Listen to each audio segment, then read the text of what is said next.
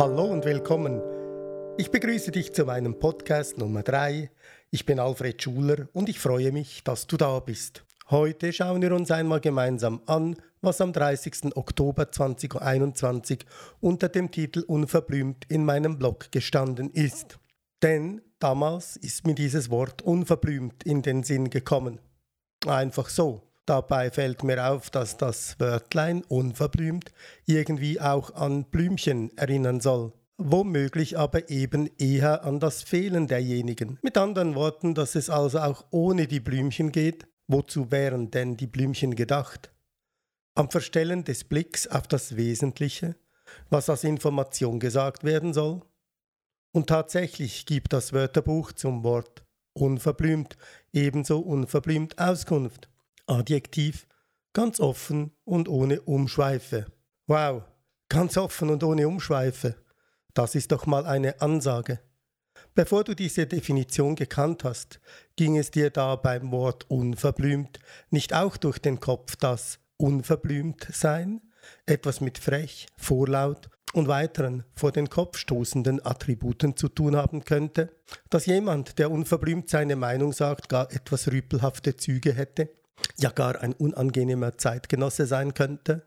Ja, dabei könnte unverblümt doch auch ganz schön sein, offen und ohne Umschweife ohne Hintergedanken, ohne versteckte Absichten, miteinander zu kommunizieren, Hand aufs Herz oder auf den Mund. Wer ist denn heute noch ganz offen? Wann, wo und überhaupt? Wer kommt denn heute noch ohne Umschweife zur Sache? Auf den Punkt, trifft den Nagel auf den Kopf, dass man gleich weiß, was Sache ist. Wohl wenige.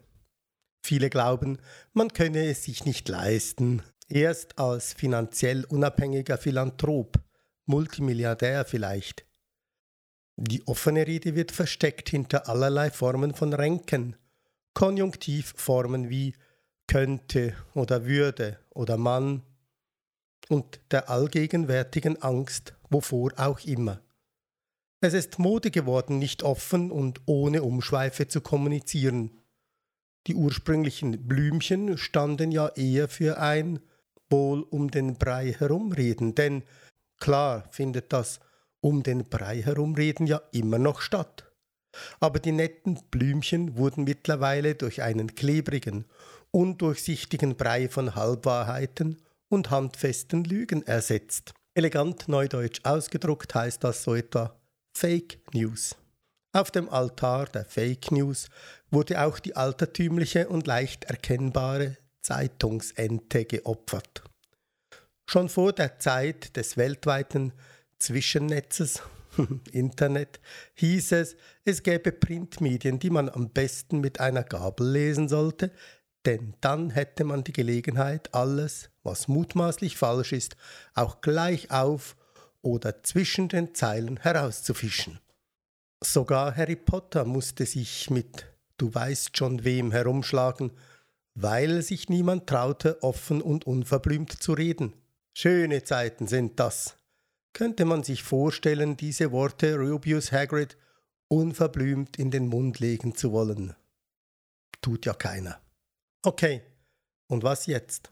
Wenn wir uns zuweilen ertappen sollten, wie wir uns im Gestrüpp des weltweiten Netzes verheddern, dann wäre es doch an der Zeit, die ganze Suppe offen und ohne Umschweife dort dampfen zu lassen wo sie gerade dampft, und mich offen und ohne Umschweife um das zu kümmern, was mich persönlich weiterbringt, was mir hilft, auf die beste Art und Weise zu mir selbst und auch anderen gegenüber unverblümt zu sein.